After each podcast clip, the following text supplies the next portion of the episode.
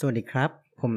1113 ตอนนี้คุณกำลังฟังปลายปากกาพอดแคสต์ พอดแคสต์ที่จะพาคุณท่องโลกหนังสืออันหลากหลาย ไปพร้อมๆ กับการพัฒนาตนเองผ่านประสบการณ์ของหนังสือ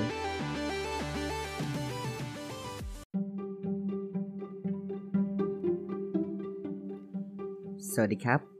ใน EP นี้นะครับเราจะมาพูดต่อใน EP ที่แล้วนะครับ หลังจากที่ EP ที่แล้วนะครับเราไปพูดถึงคนที่เป็นประเภทโลมานะครับ ว่าคนที่เป็นประเภทโลมาเนี่ยต้องทำอะไรบ้าง ควรทำอย่างไร ควรทำอะไรตอนไหน เพราะว่า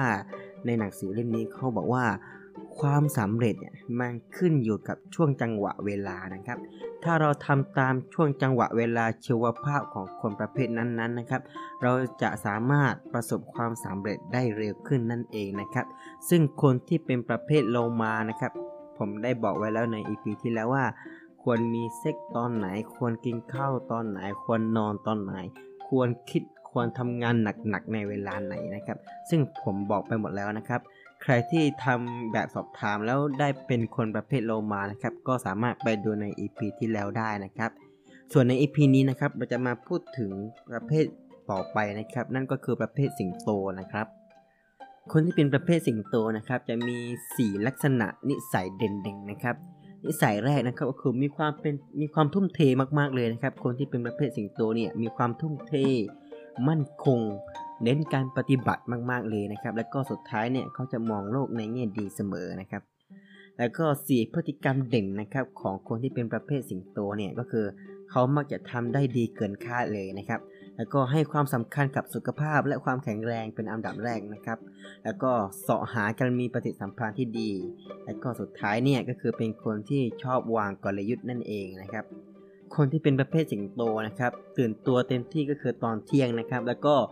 มีประสิทธิภาพสูงสุดก็คือในช่วงเช้านั่นเองนะครับ เวลาทำดี เวลาจะทำอะไรที่เป็นลึกๆหรือยากๆเนี่ยให้ทานตอนเช้าจะดีที่สุดนะครับเขามักไม่ชอบงีบหลับในกลางวันเท่าไหร่นะครับ เพราะว่าเขามักใช้เวลาให้เกิดประโยชน์มากที่สุดนะครับ พอเรานอนหลับในช่วงกลางวันนะครับ มันทำให้เสียเวลาไปมากเกินไปนะครับ ซึ่งไม่ค่อยโอเคสำหรับคนที่เป็นประเภท สิงโตเท่าไหร่นะครับ เราจะสังเกตเห็นได้ว่านะครับ คนที่เป็นประเภทสิงโตเนี่ยครับพวกเขาเนี่ยมีร่างกายและก็สมองเนี่ยออกแบบมาเพื่อให้ประสบความสำเร็จนะครับ โดยที่เบนจามินแฟรงคลินนะครับแล้วก็งานวิจัยทางวิทยาศาสตร์เนี่ยเห็นตรงกันนะครับว่าคนที่ตื่นเช้าเนี่ยมักจะมีสุขภาพที่ดีนะครับ และเนื่องจากพวกเขาเนี่ยก็คือพวกที่เป็นประเภทสิงโตเนี่ยมักจะตื่นเช้า แล้วก็มีแนวโน้มที่จะเป็นเจ้านายและผู้บริหาร พวกเขาก็เลยมีฐานะดีไปด้วยนะครับ แต่ถ้าพูดถึงเรื่องของความฉลาด IQ เนี่ย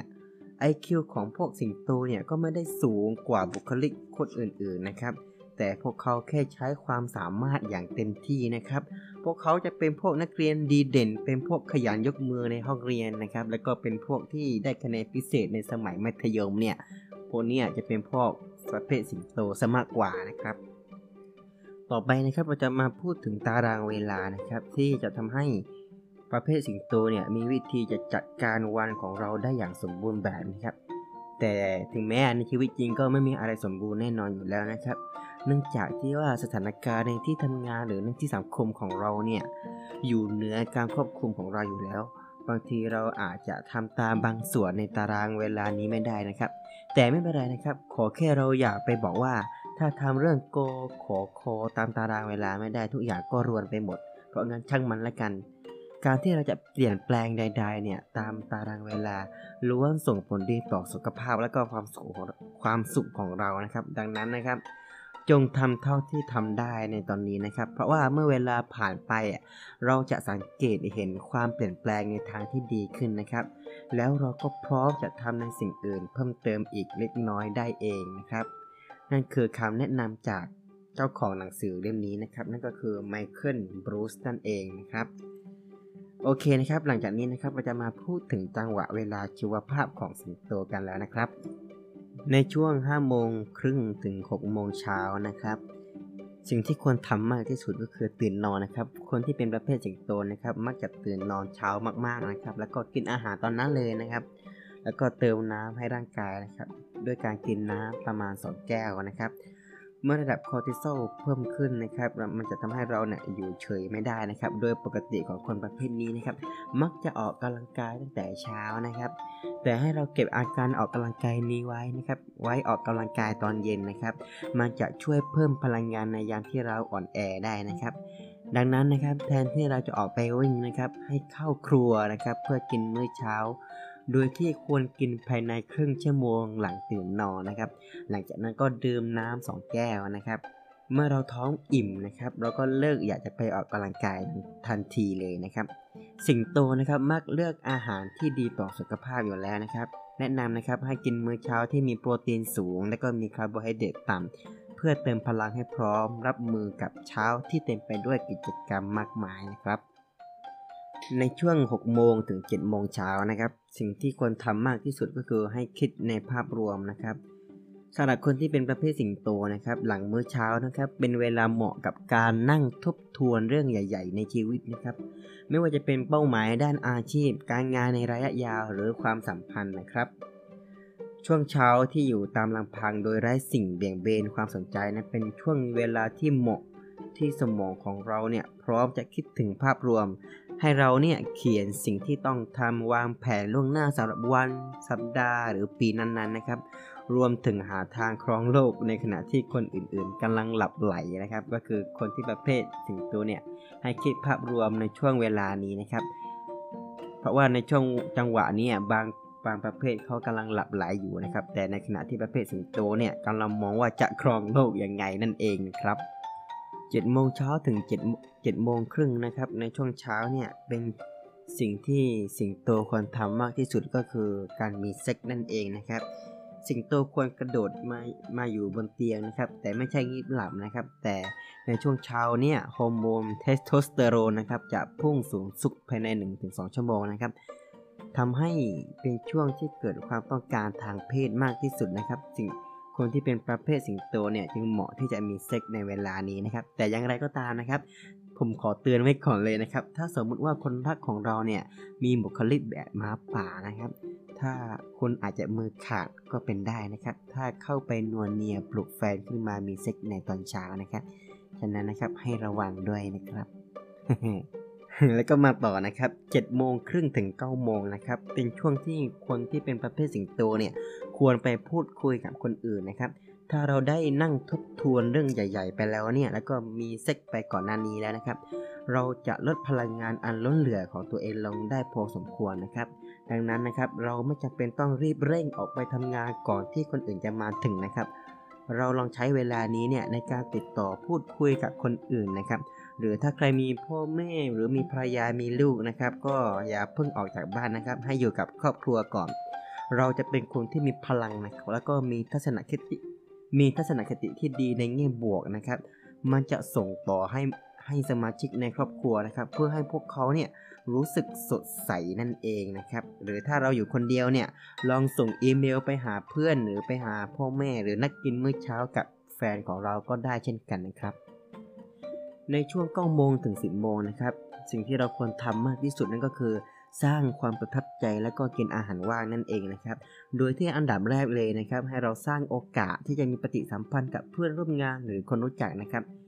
เราจะเป็นส่วนรวมความสนใจในการพูดคุยกันระหว่างกินมื้อเช้านั่นเองนะครับ แต่แน่นอนว่าเราก็ไม่หิวมากเพราะว่าเรากินมาแล้วนะครับ ให้เราสั่งเมนูเบาๆสัก 250 แคลอรี่ก็ได้แล้วนะครับ โดยที่การกินอาหารว่างในตอนนี้นะนะครับ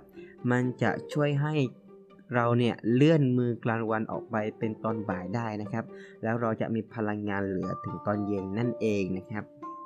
ในช่วง 10 โมงถึงเที่ยงนะครับ สิ่งที่เราควรทำมากที่สุดก็คือถกเรื่องสำคัญนั่นเองนะครับ ถ้าเราเป็นเจ้านายหรืออยู่ในตำแหน่งผู้นำเนี่ยให้เรียกประชุมตอนนี้เลยนะครับ เพราะว่าเป็นเวลาที่เราพร้อมตัดสินใจเชิญกลยุทธ์ได้ดีที่สุดนะครับ แต่ถ้าพูดในแง่ของฮอร์โมนนะครับ สมองของเราเนี่ยจะเฉียบคม แล้วก็คิดวิเคราะห์ได้อย่างยอดเยี่ยมนั่นเองนะครับ อีกทั้งยังจะปลอดโปร่งไปจนถึงเที่ยงนั่นเองนะครับ ดังนั้นนะครับช่วงนี้นะครับเหมาะที่สุดนะครับที่จะถกเถียงเรื่องสำคัญสำคัญนั่นเองนะครับ ในช่วงเที่ยงถึงบ่ายโมงนะครับกินมื้อกลางวันนั่นเองนะครับ ภายใน 1-2 ชั่วโมงนะครับหลังจากที่ได้กินมื้อกลางวันนะครับ เราเนี่ยหรือหรือคนที่เป็นประเภทสิงโตเนี่ยจะรู้สึกไม่อยากทำอะไรนะครับ ซึ่งเป็นเช่นเดียวกับประเภทหมีหมาป่าและก็โลมาก็เป็นอารมณ์เดียวกันเลยนะครับ ดังนั้นนะฮะถ้าเรากินตามเวลาเดิมของเราเนี่ยก็คือประมาณ 11โมงถึงเที่ยงเนี่ยเราอาจจะเฉื่อยชาเร็วกว่าบุคลิกตามเวลาชีวภาพประเภทอื่นนะครับ ซึ่งสิงโตอย่างเราเนี่ยยอมรับเรื่องนี้ไม่ได้แน่นอนนะครับ ดังนั้นนะครับหากเรากินอาหารว่างตอนก้าโมงอย่างที่ ได้แนะนำไว้ข้างต้นนะครับ เราจะเลื่อนมื้อกลางวันออกไปได้จนถึงเที่ยงนะครับ หรือไปถึงประมาณเที่ยงถึงบ่ายโมงนะครับ ถ้าเราออกไปกินอาหารข้างนอกนะครับ แสงแดดก็จะช่วยให้เราเนี่ยยังคงกระฉับกระเฉงได้มากขึ้นนะครับ เราควรหลีกเลี่ยงอาหารที่มีคาร์โบไฮเดรตสูงนะครับ ซึ่งมันจะทำให้เราเนี่ยง่วงนั่นเองนะครับลองเลือกอาหารที่มีความสมดุลระหว่างโปรตีนคาร์โบไฮเดรตและไขมันนะครับ อ่า อย่างเช่นก็คือประมาณว่าสลัดชามโตกับไก่ หรือปลาแซลมอนย่างนั่นเองนะครับ หรือพวกอะไรเดียพวกแซนด์วิชที่มีขนมปังแค่แผ่นเดียวนะครับ หรือข้าวกล้องกับไก่ย่างแบบเผ็ดสไตล์เม็กซิกันนะครับ ก็อะไรประมาณนี้นะครับ ในช่วงบ่ายโมงถึง5โมงเย็นนะครับ สิ่งที่เราควรทำมากที่สุดนั่นก็คือปลดปล่อยความคิดในหัวนั่นเองนะครับ เราไม่ค่อยมีคนรู้ว่าสิงโตเนี่ยคนที่เป็นประเภทสิงโตมีความคิดสร้างสรรค์นะครับ เพราะว่าอะไรนะครับ เพราะว่าสิงโตมักใช้ช่วงเวลาที่จะคิดสร้างสรรค์เนี่ยไปกับการบังคับตัวเองให้ทุ่มเทแก้ปัญหาในเชิงวิเคราะห์จนหมดแรง เราต้องจำใจเราต้องจำไว้นะครับว่าช่วงเวลานี้ไม่เหมาะกับการคิดวิเคราะห์เท่าไหร่นะครับ นี่เป็นช่วงที่เหมาะที่เราจะทำตัวเอื่อยเฉยและก็คิดนอกกรอบนั่นเองนะครับ การระดมสมองอาจช่วยทำให้เราเนี่ยมีแนวคิดอะไรใหม่ ๆ ได้เองนะครับ แล้วก็การจดบันทึกก็เป็นวิธีที่ยอดยอดเยี่ยมนะครับ ในการที่เราเนี่ยจะปลดปล่อยความคิดสร้างสรรค์นะครับ ในช่วงบ่ายของทุกวันนะครับ เมื่อเรามีเวลาพักจากงานในมือสักประมาณ 15 นาทีอะให้เวลา 15 นาทีเนี่ยให้หยิบสมุดกับปากกาขึ้นมาขีดเขียนแล้วก็วาดรูปนะครับจดแนวคิดก็ตาม จดแนวคิดต่างๆนะครับที่ผุดขึ้นมาในหัวนั่นเองนะครับ ในช่วง5โมงถึง6โมงนะครับ เป็นช่วงที่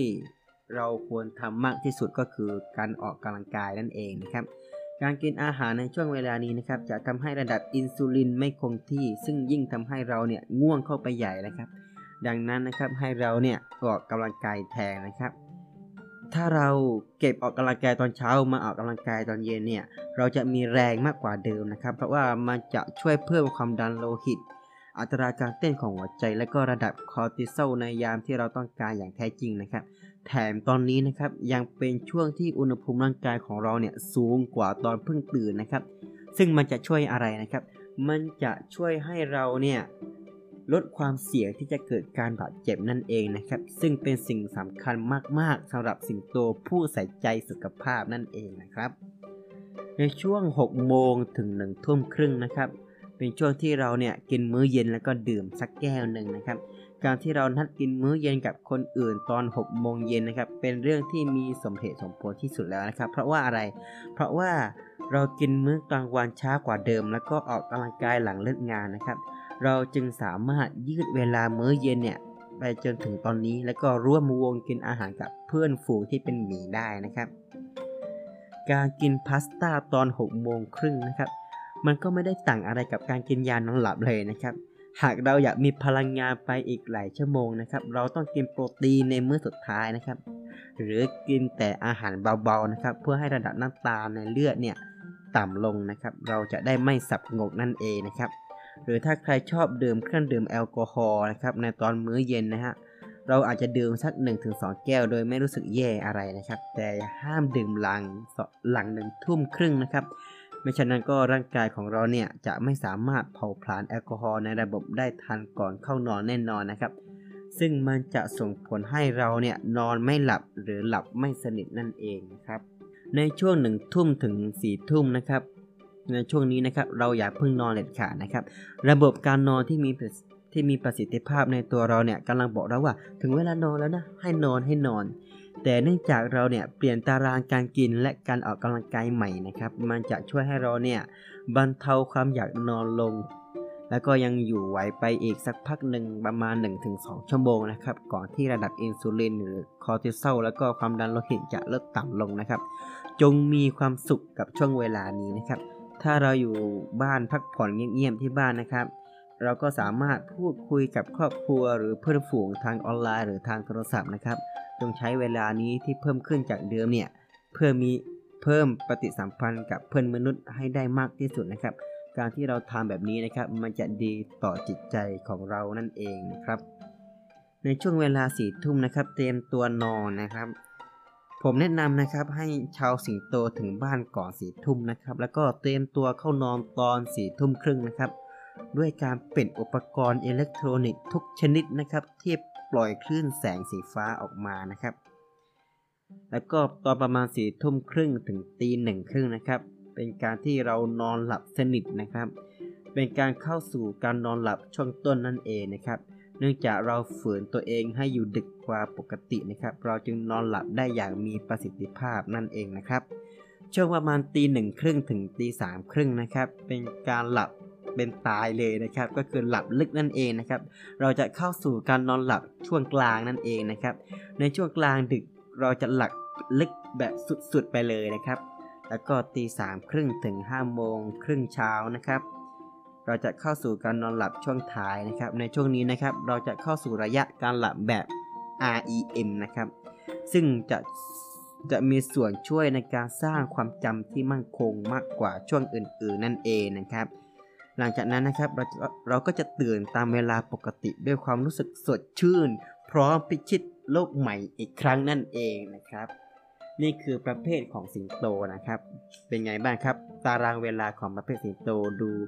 ดุเดือดใช้ได้เลยนะครับ ถ้าเราอยากรู้ว่าเราเป็นประเภทไหนก็ให้ลองทำแบบสอบถามด้านล่างเลยนะครับ เดี๋ยวผมแปะลิงก์ไว้ให้นะครับ ตารางเวลาข้างต้นนะครับ ดูเหมือนว่าเราจะเรียกร้องให้เราเนี่ยเปลี่ยนแปลงตัวเองเยอะๆเยอะมากไปใช่ไหมแต่มันก็มากจริงๆนั่นแหละ แต่ถ้าเราค่อยๆปรับตามเวลา โดยเปลี่ยนแปลงเรื่องเล็กๆน้อยๆแค่สัปดาห์ละ1หรือ2อย่างเนี่ย